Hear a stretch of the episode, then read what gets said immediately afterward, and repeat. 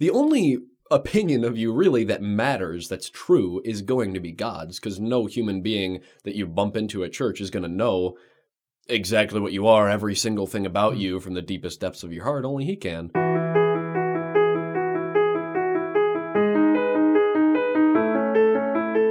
You're listening to If That Makes Sense. It is Family Life's podcast about life following Jesus and walking with him through his word. My name is Tim. I work in Family Life's radio department. My name is Becki, and I work in Family Life's Development Department. My name is Jesse, and I also work in Family Life's radio department. We have said it in the past on this show, but it's been a little bit since we've given the disclaimer. We're not pastors. we don't, most of us, anyways. I don't have an advanced Bible degree or anything like that. Just Christians reading the Bible, talking about it together. And maybe I feel like I would like to have had an advanced ministry degree for dealing with part of John 5 because it's been a heavy chapter. It's been pretty dense at times. I think it's about to get denser too. what we, what we've got here is just Jesus, ju- just his words for like a dozen verses here. Yeah, yeah, no less. And it's pretty dense. It is. We're doing our best, and that's the fun part about God's word. It's like there's there's no bar set for somebody who can't read it. No, it's for all of us. So we will dive into it today. And we're reading from John chapter 5, verses 31 through 47. And Becki, would you like to start us off? I'll, I'll ask first, what version are you reading from today? Today I'm reading from the NIV version. Cool. So am I. And I know we sometimes switch our versions up and we go from one version to another. So I thought it might be interesting to hear them ahead of time. I'm NIV as well. And what do you have got over there, Jesse? I just pulled up NIV right here, but you know I can swap to ESV Look or at this. something if you want. Look at this. No, we are in one accord. Let's let's keep this going. You're going. right. You're right. This is good. Don't want to be unequally yoked here. Let's start in verse 31. If I testify about myself, my testimony is not true. There is another who testifies in my favor, and I know that his testimony about me is true. You have sent to John, and he has testified to the truth. Not that I accept human testimony, but I mention it that you may be saved. John was a lamp that burned and gave light, and you chose for a time to enjoy his light. I have testimony weightier than that of John for the works that the Father has given me to finish, the very works that I am doing, testify that the Father has sent me. And the Father who sent me has himself testified concerning me.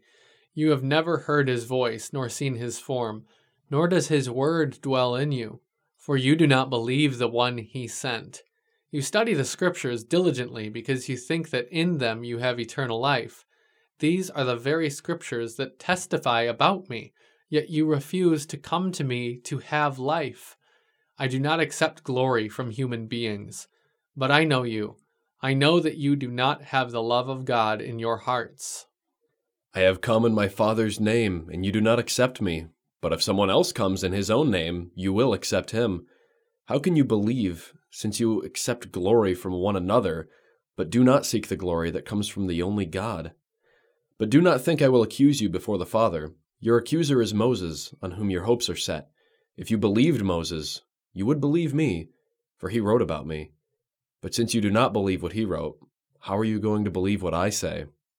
Whew, tough words again for Jesus that he's delivering to the Pharisees. And yeah, that's the context here. He's talking with like the Jewish religious leaders about himself. That he's testifying to himself. He's he's saying who he is and that they've missed it. And he brings up our old friend John the Baptist. Mm-hmm. He we haven't like had him in the story in a bit, but if you followed the podcast, like we've had a few episodes, we've talked about John the Baptist. But I I I wonder if if if John's packaging is what got in the way for the Pharisees. Like the Pharisees, the religious leaders, they are these, I'm going to assume, put together people. They are in a higher class in society. And there was John preaching, proclaiming out in the wilderness, Eating locusts and honey and literally eating bugs. yeah. Ah, yeah, but they they they missed God's word that was right in front of them because Jesus says that there is another who testifies in my favor. Like he's kind of calling John as a witness here. I know that his testimony about me is true. You have sent to John, and he has testified to the truth, Jesus says in verse 33. Like he's saying, you already had this message preached to you, but you didn't receive it when it was right there in front of you. And I keep wondering, yeah, maybe it was that John John looked so much not like what they were what they were used to in Mhm. in their culture for hearing from God or from God's people. And I I don't know. I don't want that to get in the way of of me being able to hear from God. Um being willing to hear from God from somebody who I might otherwise judge, from somebody who I might otherwise think, oh, they, they couldn't possibly have something to teach me. No, the guy in camel's hair had something to teach the people who had their fine robes on. Yeah. I love that you bring up John's appearance and mannerisms and how different he is from the Pharisees and how that could have gotten in the way. Because when I was reading through this passage, I was like, okay, what's going on here? And then I realized, okay, these Pharisees are trying to trap Jesus. Mm. And so, in this day and age, how you would negate that is you would call, or the people trying to trap you would call at least two witnesses. Because if you had two witnesses saying the same or more, saying the same thing, then it was looked at as it couldn't be disputed. oh, yeah. Okay. And so here we see that they've already called John as a witness, and John already testified in Jesus' favor, wow. which is another thing they're not going to like about John because they already are skeptical, eh, or so it seems. They're skeptical of his appearance and his actions and just his, hey, this guy is not like us at all, and he doesn't seem to want to follow our traditions and rules and all of this. But when we call him for testimony, he's backing Jesus. Mm. And Jesus is like, hey, you already have these testimonies backing me, but you're still choosing not to believe. and it's just so interesting to me that you bring up John's appearance and just how different he is from the religious leaders as another factor in there. But John wasn't just like any witness either. Hmm. Like if you go back, John the Baptist, yes, he was the guy, you know, off in the wilderness eating bugs and whatnot. but he wasn't just a guy off in the wilderness eating bugs. His father, Zechariah, was literally visited by this angel who said, Hey, you're going to have this child, name him John, prophesied about him. He's going to lead countrymen back to God. That's when Zechariah is like, What? No way. And the angel um, puts him on mute for the entire pregnancy, basically removes his ability to speak Eh, until John is born. So this isn't. I mean, the people would have known that Zechariah was a high priest. That's a So- really good point. They yes, he was. I I think viewed as a little crazy, but it it doesn't feel warranted to me. I mean that. It's kind of the same thing with the scriptures where they view Jesus as, oh, he's just this nobody, he's just this carpenter, despite all of this stuff that came before, all of the scriptures, all the prophecy, the miracles, and I, the same was true with John the Baptist history, but they couldn't see past the here and now. That's super fascinating. I've never ever considered the fact that John the Baptist was not a firebrand out of nowhere, that people knew his origin because presumably you'd be watching to see, all right, what's this? His dad's a high ranking guy. What's going to become of his kid? Is he going to be a chip off the old block or is he going to, what? Oh, he's going to be like that. Wow. He's, that's, Right. that's what John is like.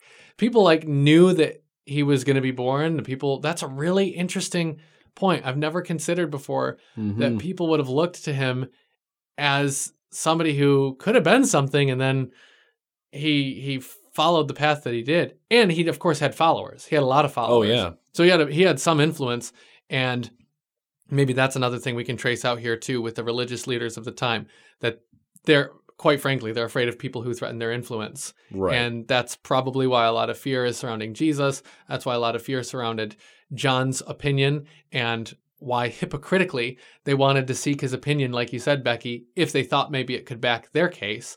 But once Mhm. they got testimony from John that they didn't like, they ah, they're not going to receive that. Yeah. Boy. And I don't think we can say it enough that anytime we're in the Bible, that it really is our burden to identify ourselves in whoever the quote quote bad guy is in the story. Mhm. Because, like, we know where we fit in in this redemption picture. We had to be redeemed. We were enemies of God. Praise God. We're not anymore. But the sin nature is still alive, even though it's been put to death. We're fighting it daily. So it's definitely, I'm going to say it for myself, up to me today to look at my Pharisaical tendencies. Maybe in this instance, I'm thinking, where am I looking for something to back me up only only as far as it'll back up what I already want. But if it contradicts my desires, I'll say, "Ooh, well, I'm I'm not going to look at that evidence. Ooh, well, I'm not going to look at that passage of scripture. Oh, I'm not going to listen to that point from that sermon because that didn't that didn't sound like a change I want to make in my Mhm. life." And to that point, Tim, too, um, Jesus calls out the Pharisees for their unbelief. He gives this all of these different examples and backing for, oh, you know, John the Baptist. He he's a testimony and bearing and agreeing that this is truth. And the Lord who has sent me, he's a testimony and agreeing that this is truth. And then he calls them out and he's like, But you still don't believe. Mm. You hear these witnesses, you see the signs and things that I'm doing, and you still don't believe. And Tim, like you were saying, call, putting myself in the shoes of the bad guy or the Pharisees or the skeptical people or the people that are opposing Jesus, it's like, how often do I have that unbelief in me? Now, I'm not talking about unbelief in my salvation. I am saved, that is secure, that is said and done. I'm talking about my unbelief that creeps up because of sin or doubt on the character of God. It's like, sure. oh, I know God to be faithful. I know God to be true. I know God to be just. I know God to have the best in mind. And what ways am I not obeying because I don't fully believe or I'm praying and I don't I have that lingering doubt or that not that belief of oh it's you know God hears me it's going to be answered and it's just like hmm what ways in my here and now am I is that unbelief there and am I asking God to reveal it so I can work on it or am I sitting back like a Pharisee and being like, eh, nope, I know better on this one. God, you don't know Mhm. the best on this one. Mhm. And it's just, it's an interesting challenge to think about that. Definitely, definitely is Becki. And I I was kind of surprised to see how Jesus pointed out their unbelief. Because I would have thought that Jesus would say something like um you know, you don't think I'm telling the truth, so you don't believe in me. But instead, he draws a different kind of contrast. He says, I do not accept glory from human beings, but I know you. I know that you do not have the love of God in your hearts. I have come in my Father's name, and you do not accept me. He talks about their unbelief in him. They don't accept him because they accept glory from human beings. And like as I was reading this, I was trying to figure that out. I was thinking, why why does the Pharisees' acceptance of glory from other people get in the way of their ability to see Jesus? And I'm thinking it's this idea that if you gauge yourself and value and things by appreciation you get from other people, if you gauge the value of a thing by what it gets you in other people's perspective and other people in your standing with those other people, hmm then you are preparing yourself to to miss everything God has for you. I think Jesus speaks to that by saying, You don't have the love of God in your hearts. I have come in my Father's name, and you do not accept me. But if someone else comes in his own name, you will accept him. How can you believe since you accept glory from one another, but do not seek the glory that comes from the only God? It makes me think back to when Jesus talks about you know they they they pray and they fast in public so everybody can see these big things they're doing for God and people are impressed by their their religiousness their religiosity and Jesus says well that's your reward if you're doing it so other people can do it you're not doing it for God you're doing it for the praise of man hope you're happy with that because that's the only reward you're getting and Jesus kind of makes the same kind of claim here that you're going to miss him, you're going to miss who he is if you accept glory from other people. If your purpose is to be in good standing with other people, then you're going to miss him. Like he says, you accept glory from one another, but do not seek the glory that comes from the only God. I thought that was interesting that that's something that can stand in the way of us seeing Jesus for who he is and, and receiving him for who he is. Imagine pride being something that gets between us and God. like, what a what a concept. Radical thought. what a Could it be? Hmm. great Scott. Well, yeah, it's it's easy to believe in things that are convenient and it's easy to tailor your behaviors to rewards. Like obviously what they were doing, the Pharisees, the Mm. way they were behaving was no small feat. They're fasting, they're offering regular sacrifices, they're on their best behavior. Like that that takes, you know, some discipline.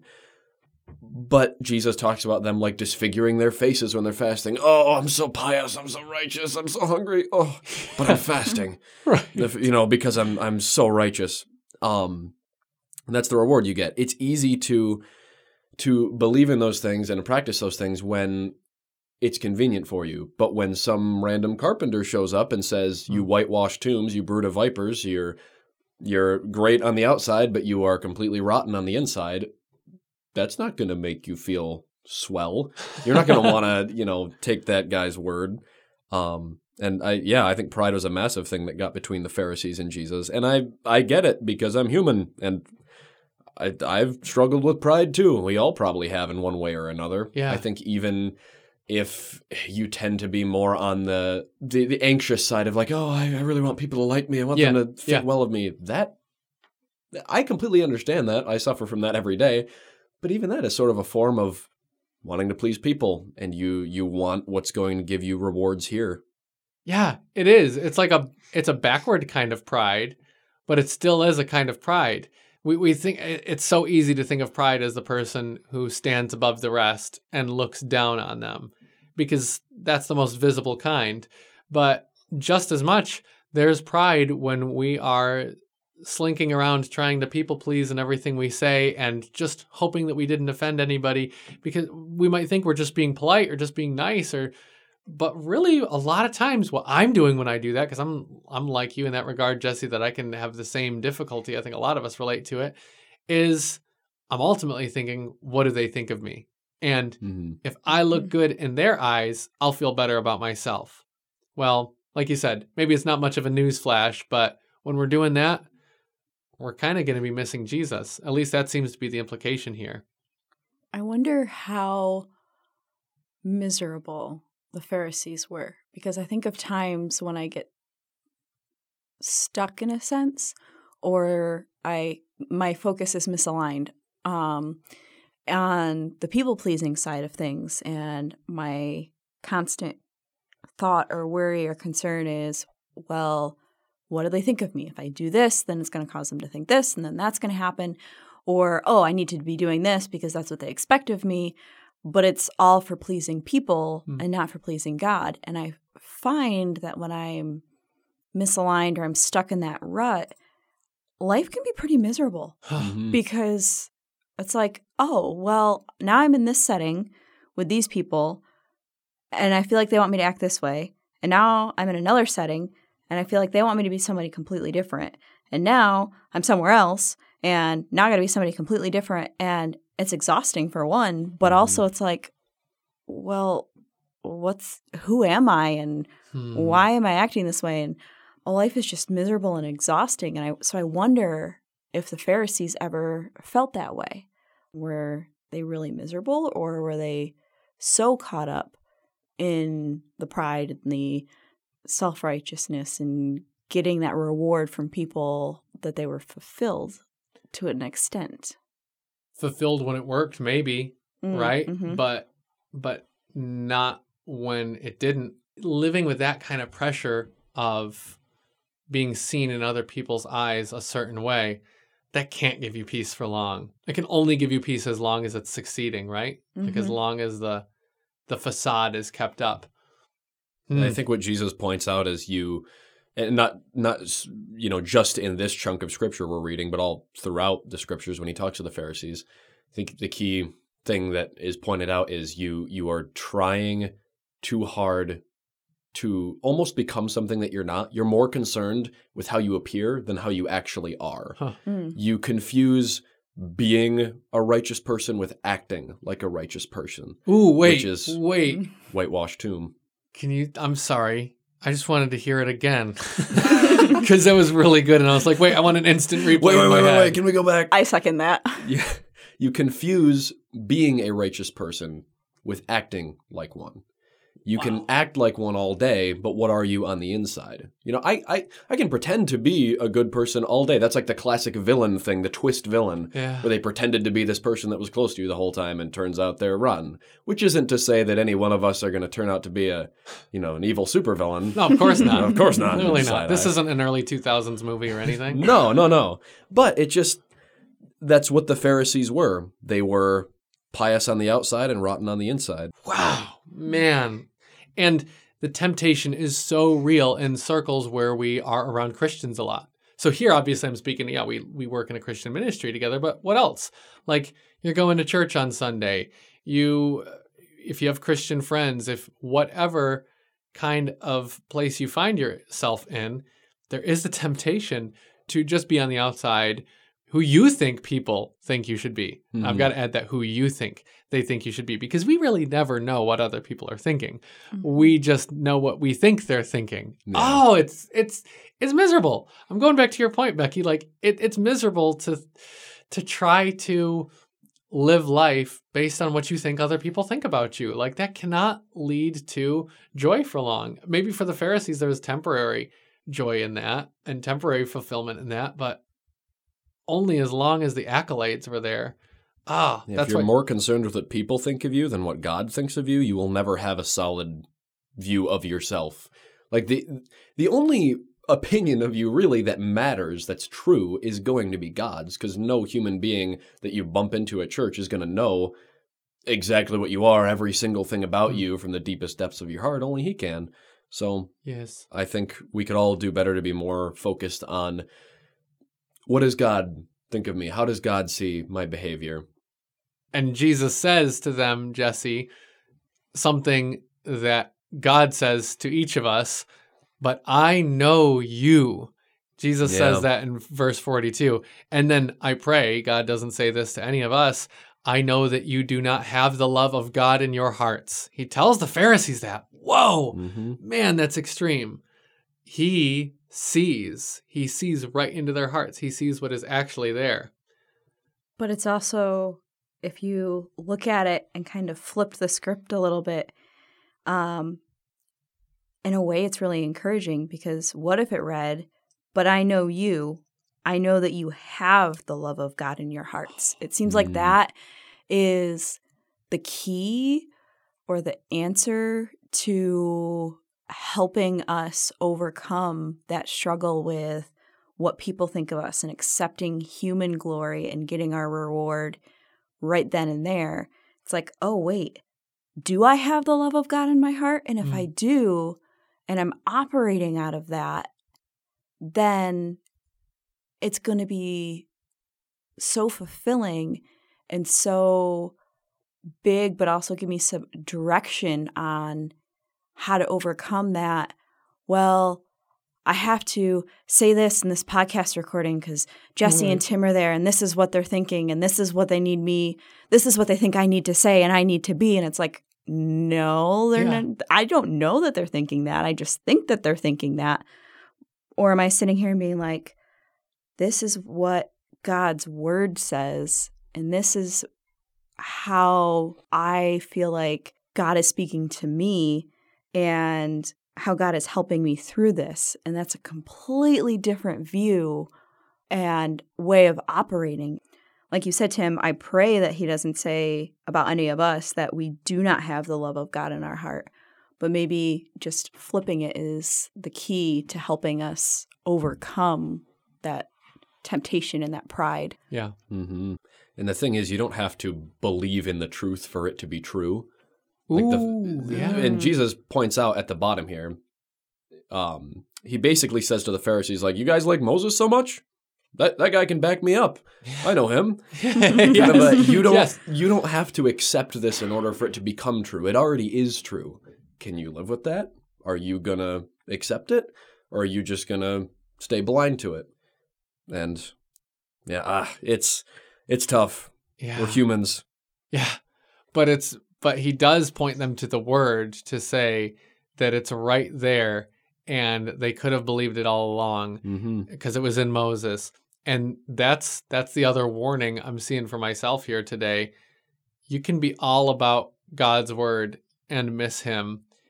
Jesus says it here in verse 39. You study the scriptures diligently because you think that in them you have eternal life. These are the very scriptures that testify about me, yet you refuse to come to me and have life.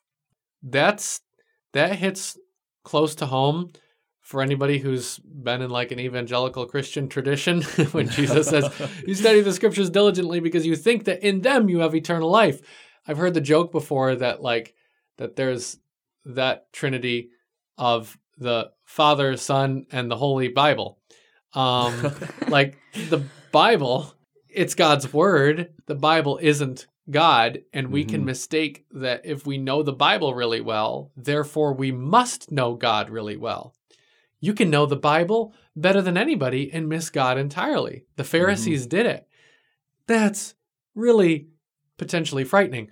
I say potentially because I love what you did, Becki, by flipping the I know you, that you do not have the love of God in your hearts, to I know you, I know that you do have the love of God in your hearts. Because we can be confident about where we stand with God.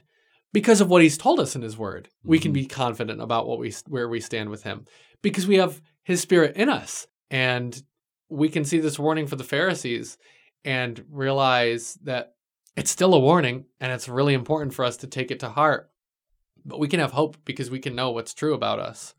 I think, uh, at least for me, uh, a massive struggle has always been separating my performance from my salvation. Hmm. Um, just mentally separating, like, okay, it's it's not your works, it's not based on works, so that no one may boast, as it says in Romans.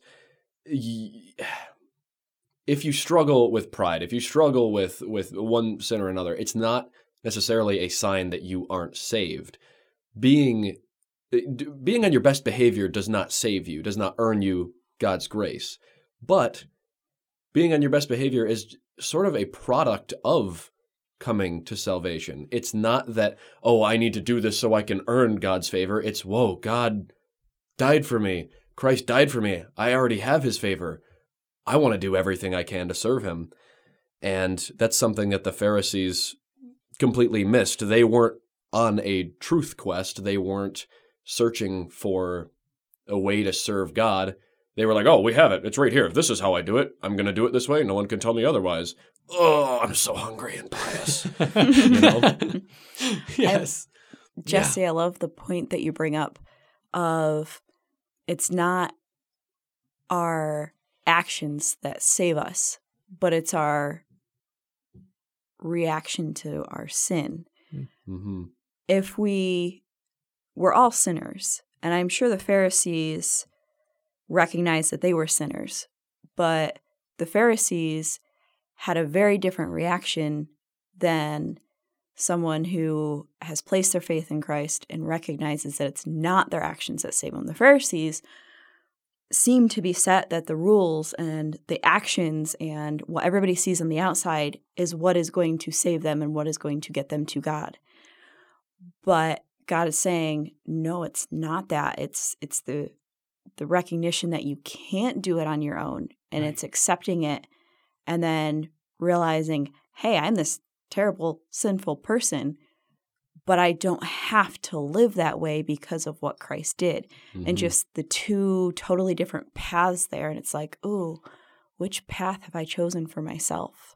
and we see we see early examples of that in the people that Jesus healed. Some uh, you know, adulterer, some tax collector, some, you know, scum of the earth, people that the Pharisees would, you know, tilt their noses up at, Yeah. comes to his feet and says, Jesus, please, I don't deserve it at all.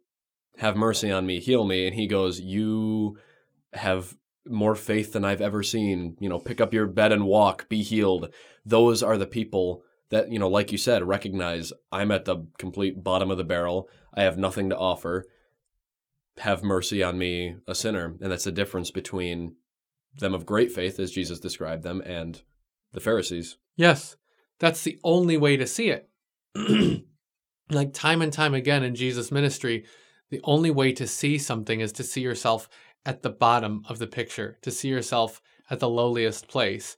Jesus says that the poor are blessed. He says that the hungry are blessed. He says all these things that are opposite of how we see them in this world, and that it's not the healthy who need a doctor, but the sick who need a doctor. And it's because we're not going to see how much we need God if we think we have anything to offer on our own.